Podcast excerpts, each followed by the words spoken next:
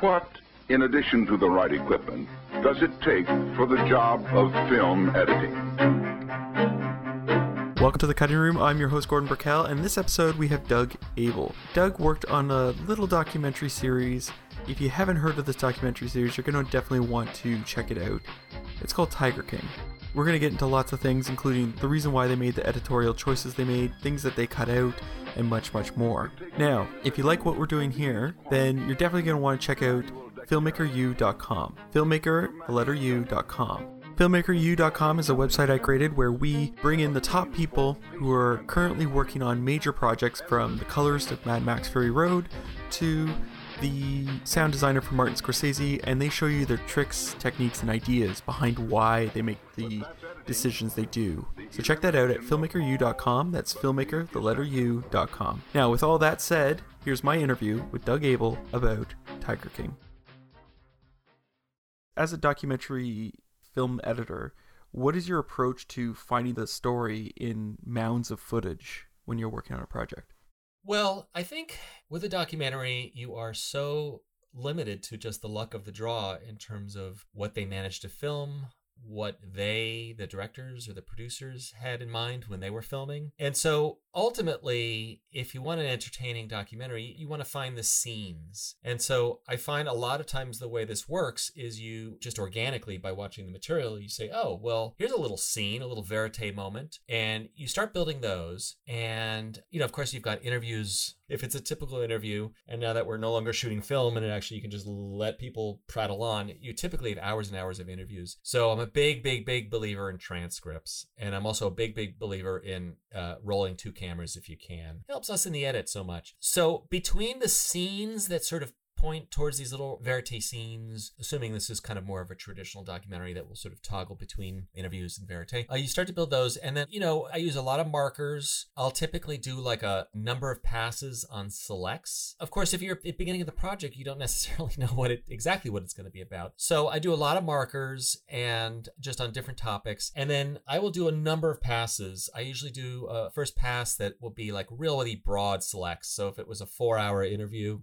believe me, if on Tiger King, there were plenty of four hour interviews. My first pass might be 90 minutes of material just because I don't know exactly what I'm going to use. So I, I try to whittle uh, everything down into these select sequences and I'm very conservative, but I have all my, you know, all my various whittling downs. And then when I get it down to a point where I'm, I get brave enough to say, well, maybe this is a rough cut, but you're still, of course, just working with one person and the material for that one person. So it's honestly just a process of downloading it into your head. Even if you don't remember exactly what happened or what the person said, it does kind of like just get back into the back of your brain. And that's where the transcripts become so useful is you'll say, you know, I know somebody talked about a leopard who escaped and went to a neighbor's place. And, you know, assuming you've got really lovely transcripts, you can often find that. They transcribed all the sit down interviews but as we went through, you know, all this mounds and mounds of material, they were all often, you know, on the fly OTF scenes that weren't necessarily transcribed because it was just a spontaneous interview. And I would often say, hey guys, can you go ahead and transcribe this because I can tell this is going to be useful. There's also, I guess, a service, an electronic service where you can do a down and dirty transcription, but it often gives you comical results. So I think usually having a human being doing it is a good thing. But that's it. And then, you know, I'm very old fashioned. I use index cards. We would put those on a board. The problem with Tiger King is it became so big we couldn't quite do that for the whole series. But we would have a piece of foam core and some index, index cards. We would certainly do that for each episode. The episodes were fairly fluid for a long time. We didn't know exactly how many episodes we were going to do, so things moved around quite a bit. We used Google Docs. We tried using something called Trello, which is an online index card program that was not as flexible as I hoped. It's almost there. So we use techniques like that to kind of figure it out. And of course, you're looking for, you know, the tension, you're looking for conflict. You can get a little creative sometimes with taking scenes out of sequence if they, you know, if it's not obviously creating a, a fact checking issue. But, you know, certainly with Tiger King, we are not presenting a chronological story. You know, we're doing broad strokes and then deep dives into different parts. And, you know, there's nothing about that project that tells you this is strictly speaking chronological. So you can go a bit out of sequence if it helps the story. And so it's it's really just a chipping away process. You know, I think some people have a skill more than others. I'm lucky my dad was a book editor, and so I think I inherited a part of my brain that kind of helps shape stories. To take someone else's you know, material and kind of shape it. But yeah, with documentaries, you really are the writer of the project. And so you are really working closely with the director and the producers. And, you know, frankly, I think a lot of times the producers are surprised by what you do with the material. You know, you come back and they're busy, they're running around, they don't always remember everything they filmed or didn't see a connection at the time and uh, you know we're doing a lot of research too. You know i would stop and say like i really want to learn more about this. And so you know i'd look into something and learn more about it. Uh, i learned a lot about you know for example um, forensic signature recognition stuff on the tiger king. I did a lot of reading about that to try to like learn about you know some of the stuff with the paperwork from carol's husband and there were uh, certain allegations that were made. And look i know when i sign my name, it's often a little different, you know. So sometimes you'll sort of like go off in some rabbit hole and it doesn't necessarily end. That didn't end up in the film really. Even I mean, we had big sequences built about all that stuff, and it was just sort of too boring and too hard to understand. So we ended up cutting it. But that was an extremely long answer to your very simple question.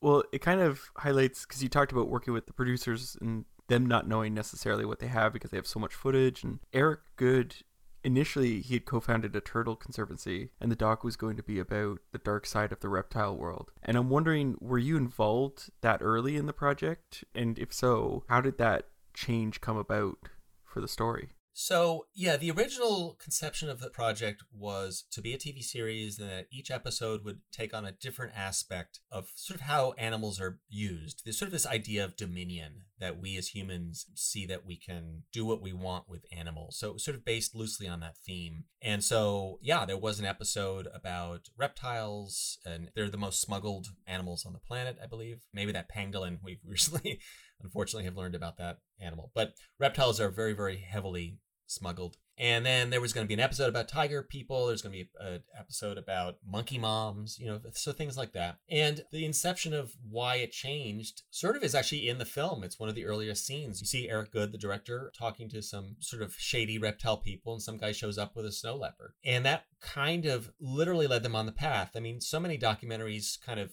start that way and end up being you know something else or you follow a thread and it becomes much more like about that. But once they started interviewing tiger people i mean they're just such crazy characters. I mean you really have to be completely nuts to do that. And so you know one interview led to another and one person would say oh you should really talk to this person. And that's really how it evolved. It just became kind of something that organically came from from a different idea. But i would you know, if I had a dime for every documentary that started off doing one thing and switched gears at a certain point, I would uh, have enough money to make my own documentary. So, so was that change sort of realized in the editing, or did it come down from Eric and the the other producers? So the change it was gradual because the project had so many kind of starts and stops. Both Eric and Rebecca Chaiklin, the the other director, have very busy lives. Eric has a sanctuary he's running, and so things would start and stop, and they would often do a proposal. We'd do a sizzle reel. We'd show it to somebody, and then we'd wait a few weeks to get back and I maybe had another project and I did. I took on other projects for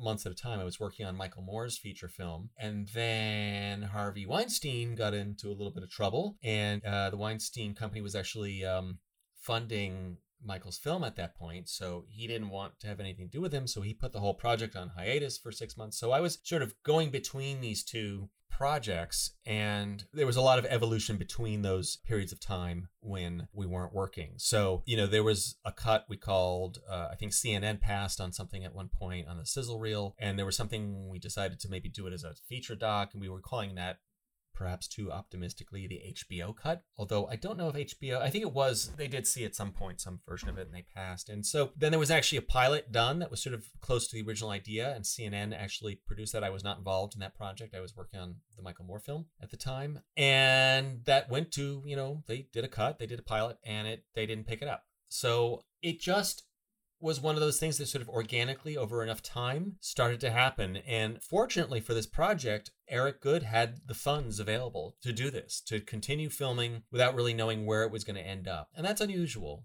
on a project. But he's a guy of some means and he decided to invest heavily in this. And so, you know, he filmed a lot of people. There's lots of characters who just, for whatever reason, just never ended up in the project. We really honed it down to a relative few. I can talk a little bit about that as well. But that more or less answers your question, I think. I'd love to get to the other characters, but I do have a few questions about Rick Kirkham. Sure.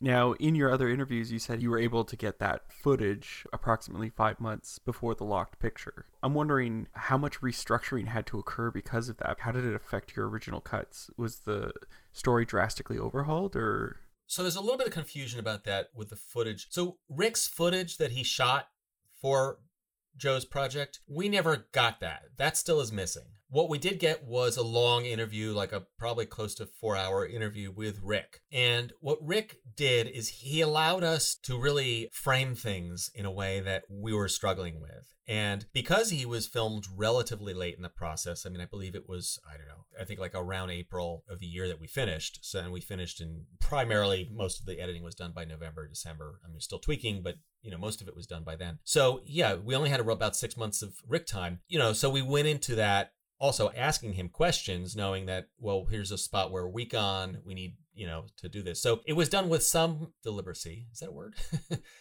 Um, but he also went off on all these crazy tangents. And so, yes, of course, you know, for example, the scene about the alligator house slash Joe studio burning down, that scene completely changed shape once we had his interview because he brought a perspective to it that we had not even heard. And so that scene went through a number of incarnations and it doesn't totally conclude who set the fire, but it definitely gives you a lot of a lot to chew on in there. So I would say when people are late arrivals like that, a lot of times you're going in there with an agenda. We need to get this guy to talk about this or her to talk about this. And so you are sometimes just literally saying, oh, great, now we have this piece that helps this. And sometimes you're lucky and it serves that function. Obviously, with Rick, he provided a lot of information that did become new for us. And I would say sometimes it's easier to take something that's brand new and say, oh my God, here's the 10 places we can use this than to struggle with old material. You know, there's a freshness to it. And it's not necessarily a bad thing for things to come at the last minute. I think that's often true that something will come in and it just becomes like, oh my God, we didn't have this film until this, till we had this interview. And how did we even think we had a film before, you know, that happened? And so th- I've had that experience a number of times. Well, he gives such a great hook at the start. That's why I was like, whoa, where did he give such a good way of pulling us in. He does. People have compared it to like Coen Brothers, and you know maybe he's got the hat, he's got the gravelly voice, and you kind of believe him. I mean, frankly, there was a lot of stuff he said that we knew he had got you know at least slightly wrong, or everybody's involved in the story has heard so many stories it kind of i think meshes in with their own experience and so there were times that we thought oh he's saying this and i, I know that for a fact that that's not quite right i could see why he thought that but you know, I guess it was in a way good that he came late because we were able to kind of pull some of that stuff out and not use it because it wasn't accurate. But yeah, he was a, a, late addition. Another late addition was Barbara Fisher, who is the lady who uh, talks a lot about Doc behind the scenes at Doc Antle's place in terms of the sort of the cult like stuff. She she was just a few months before Rick. And I spent a lot of time working on her material and basically kind of just building the stories it, and yeah, I'm sorry, go ahead. I was gonna say, is she okay? Basically, because I feel like she probably went through a lot in her experience. She did. A lot of the characters, I mean, Rick talks about that a little bit too. It was almost like PTSD, this experience. I know Barbara was scared when it came out. She went into hiding. She was frightened of how Doc might react. People have not come out publicly against him before. And so it was um, a little spooky for her, but um, she's fine. I imagine she's fine. Now, to talk about the characters that were removed or cut out? Who were some of the characters that got edited out? It was something Netflix kind of pushed us towards. So the influence of Netflix when they got involved, and again, that was relatively late. I think we were teasing them. There was a lot of flirting back and forth in the spring of 2019. And I'm not seeing emails, you know, about actual meetings with Netflix until early July of 2019. And again, we wrapped up primary editing in, you know, November, really technically. I mean, we didn't actually finish editing until sometime in January, but I mean, it was all tweaking stuff. So the things that they pushed us towards were really keeping the tension going, having effective cliffhangers was something that was important for them. And then they said they really pushed us towards not introducing characters who just appear as kind of one offs.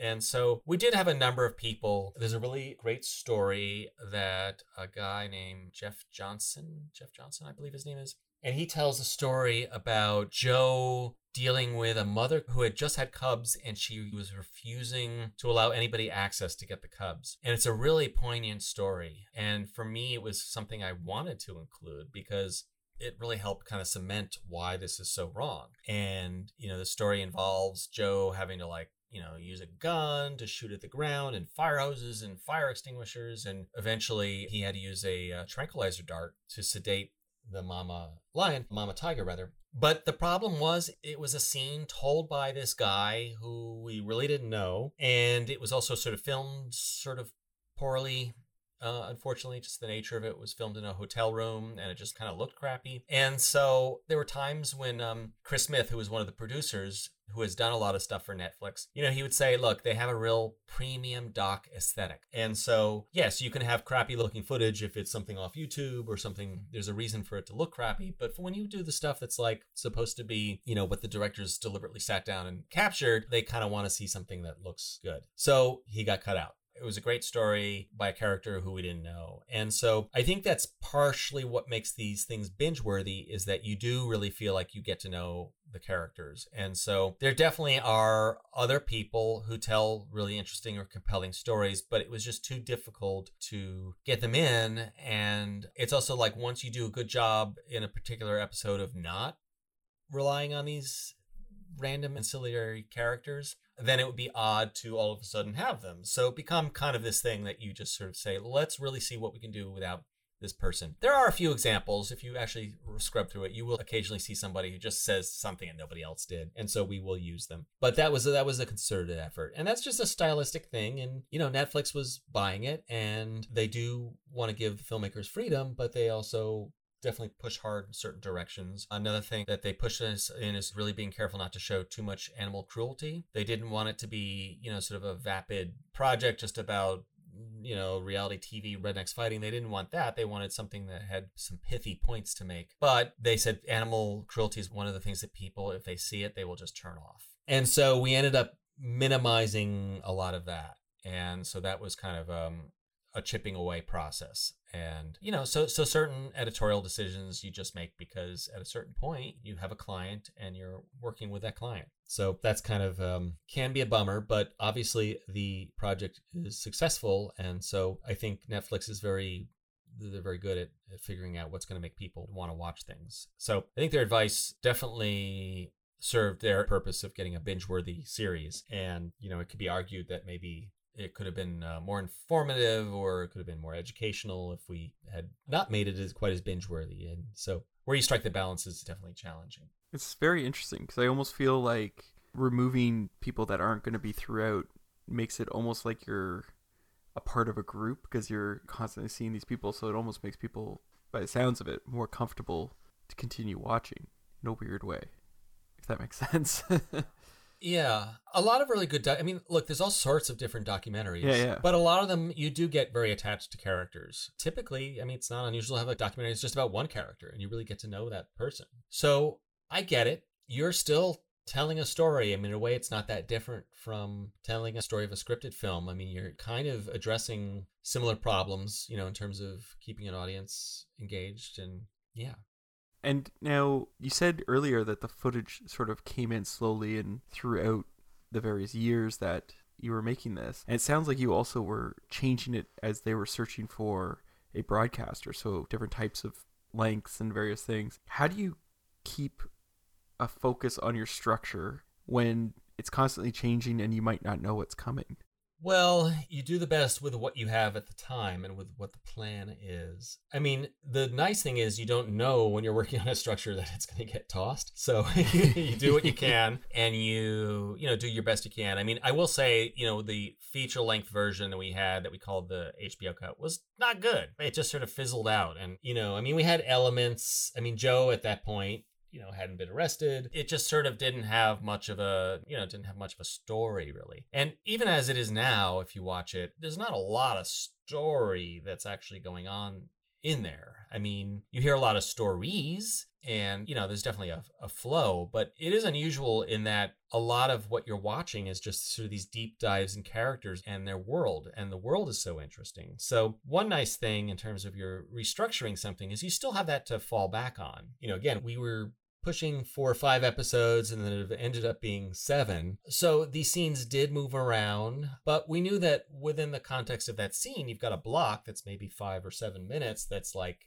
it's just a great little piece that wherever it lands, it's uh, great. And so, as long as you have a reasonably smooth way to get in and out of it, it's not like you have to just toss that out. I mean, of course, there's subtle things within the scene that might have had to change. But I will say, I mean, I, I can't speak from tremendous experience because this is the first time I've done a doc series like this. I've worked on feature docs, but you know, I would imagine a, a, typical doc series would be much more. It would have a much more structured and more traditional approach. But I don't know. It's sort of like a little bit of a new medium. You know, they've only kind of been a thing, if you will, for a couple of years, and it takes a couple of years to put them together. So you know, I know on a typical documentary, you of course do lots and lots of restructuring. I mean, you're always trying different things, different ways of telling the story. Um, you know, I think about a film like Errol Morris's The Fog of War. I mean, we tried so many different ways to structure it, and then we finally kind of did the simple thing of just having chapter headings.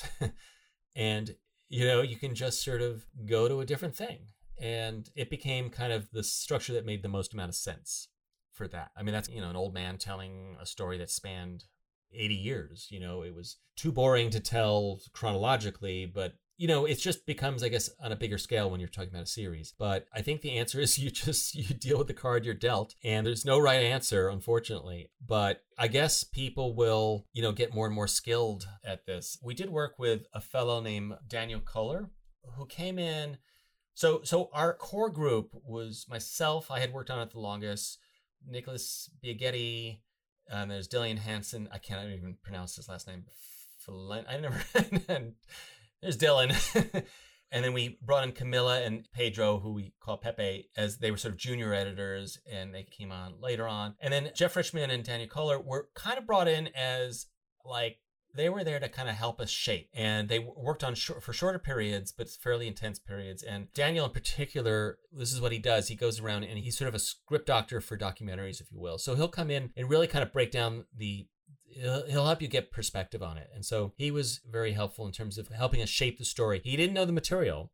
So he only knew what he saw. And so he would often say something and I'd say, "Oh, well that reminds me of the scene we never put together or this scene we cut a while ago." And he'd say, "Oh, well that sounds great, blah blah blah." So he wasn't as in the trenches in terms of actual like sitting in front of the Avid, although he did on some stuff. So he was very helpful in that respect. And then, of course, the producers. And, you know, you've got different producers with different opinions. But Chris Smith, since he had come on the project fairly late, he had a similar perspective on not necessarily having seen the material for years and it was fresher for him so he was helpful as someone to bounce things off of and um, you know he was also one nice thing about Chris is he would just say he liked the nonsensical sometimes. Actually, everybody sort of did. I know Eric Goode really loves, he loves visuals and he just loves things, you know, things like the jet ski scene, which is so popular. He just loves weird stuff like that, you know, sort of gonzo style filmmaking where you just, for no particularly good reason, it's just pleasing to the eye, you might cut to something. And so a lot of that kind of slow motion, sort of eye candy, weird,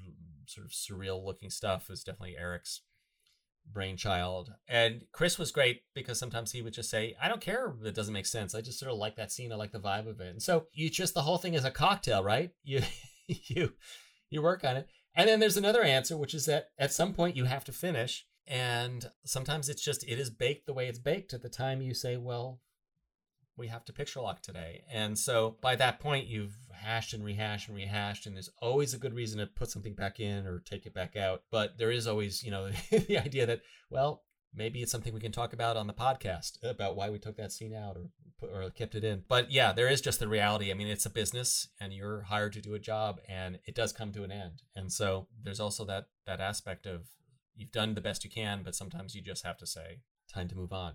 Was there a particular scene that ended up getting put on the cutting room floor that you wish stayed in? Yeah, there's a scene we really struggled with, which is that talks all about Joe's uh, that he's not really singing on his songs, and we had so many different locations for that, and it's just it was one of these things that really didn't serve any story purpose. There's also a scene that talks about Joe's he's all these illnesses and we talked about why he walked around with his brace for one of his legs and it kind of explained that. And we had it in and out. And you often also have problems with just like the lawyers, you know, they'll come in with fact checking. And Joe is sort of like Donald Trump, is always like, is a kernel of truth to everything he says, although a lot of it might not be true. And so with Joe, we didn't feel comfortable saying he has all these fake illnesses. And similar with the songs, we got some late breaking news that he did actually write some of the songs, or he may have sung background, or his voice is mixed in there. It, it became confusing, and we didn't want to get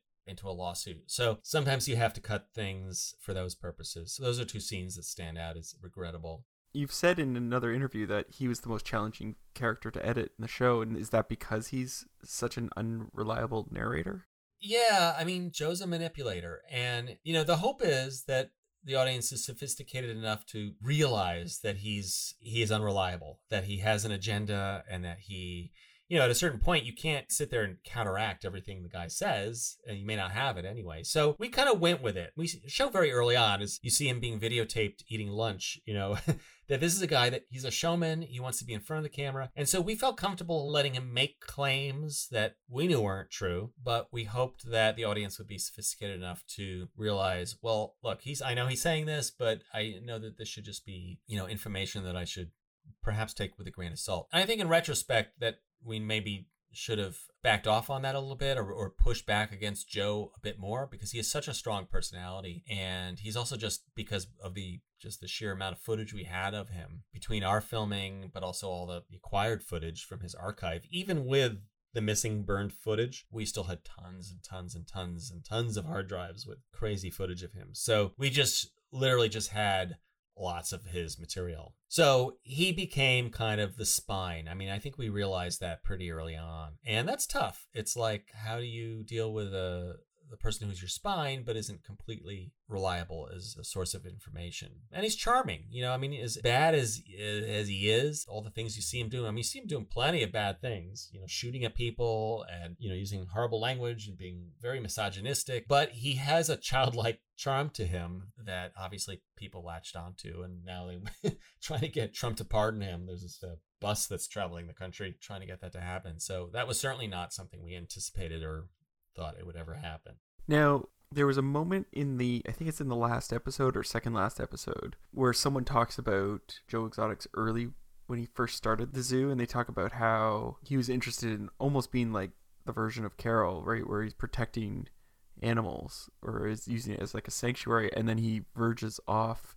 It seems like if I was editing it, I'd be like, oh, that's the story initially, like seeing this guy go crazy. So, how did, not crazy, but become more eccentric. Yeah. What were the discussions around that? Like, how come you guys didn't go for that story arc as opposed to the one you chose? To be honest, I don't know that we had enough material of those early days to really sell that. And there was some controversy involving that. I know Eric Goode, who was one of the directors, felt that it was disingenuous, that Joe was always from the beginning, that he was always selling the animals. There was something kind of poetic about this idea that Joe and Carol kind of switched places. And sometimes you just have to go with the kind of like the poeticness of something. I think if we had started that way, it would have been both Carol and, you know, because Carol obviously is, you know, the first time you see her, you see her at her sanctuary. I, I just think it's more interesting to sort of see where people are today and then do the deep dive into their past. And so you learn that Carol was buying and breeding and having people pet the animals. And you know we didn't even really include this fact but she was still having people interacting with the animals up until 2004 so it's not even like that it was decades you know not quite two decades of her evolution. So i think that was the answer is, is that there was no way we could really we, we just didn't have the material to show young young Joe. And and the quality of the material was also quite poor. And Joe didn't talk that much about that. Like, I think he would have felt like he was uh, being hypocritical if he expressed that. So we found this early footage of him and we thought, this is amazing. It's like you pull back the curtain and you realize at the last minute that, yeah, that was the idea is that these two characters have kind of switched places with each other. Well, and it's it worked, and that's why I was like, it's so interesting because they always say every you give a project to multiple editors and you'll get different films. So I was always wondering what that decision process was.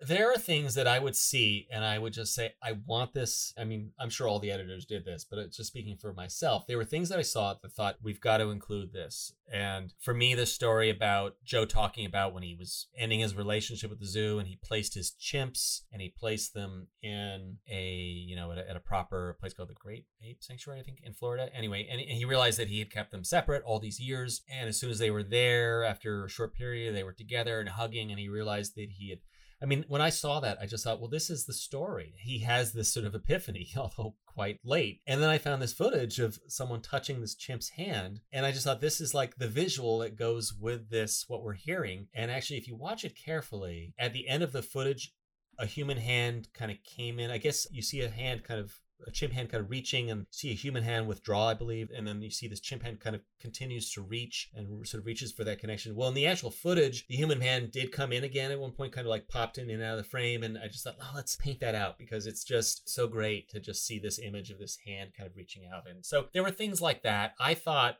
the footage of Joe talk being early and saying things like what you heard Carol say, I just thought that's just so crazy that he used to talk the way she does. And I just thought it's got to be in. So I pushed hard for that. You know, I realized like real life is not always so clean. And I'm sure he was quite bad back then as well. But I still think that as a human story, that you're telling a story about humans, I still think that you can take that artistic license and sort of simplify the story and kind of include that. I think that's fair. Now, I have one last question that I like to ask everyone I interview, and that's what's your favorite guilty pleasure film to watch? um, guilty pleasure. I mean, I love dumb action movies. There's nothing better than sitting at the end of a day of like struggling with these difficult decisions on a documentary and then just sitting down and just watching a dumb action film is definitely a guilty pleasure. I also love one of my favorite movies of all time is American Movie, which Chris Smith, uh, one of our producers, did. That movie's just so so wonderful about this you know this guy who's trying to make this epic horror film and just has everything in his life just piles up against him have you seen uh, Fubar? Fubar. No. Sounds like I should. I think you'll really like that if you like American Movie. Okay. I don't know if I should tell you anything about it unless just let you watch it. Yeah, don't don't. I'm one of those people like I don't even really like watching trailers. Yeah. All right, so I'll leave it like that. And they it was so good that they made a sequel to it. Oh. Which is rare for a mockumentary. Oh, I love it. Thank you so much for letting me interview. Absolutely. Have a good day. So that was my interview with Doug Abel. I'd like to thank Doug Abel. I'd also like to thank Netflix for setting this up. I'm your host, Gordon Burkell. Thanks for listening.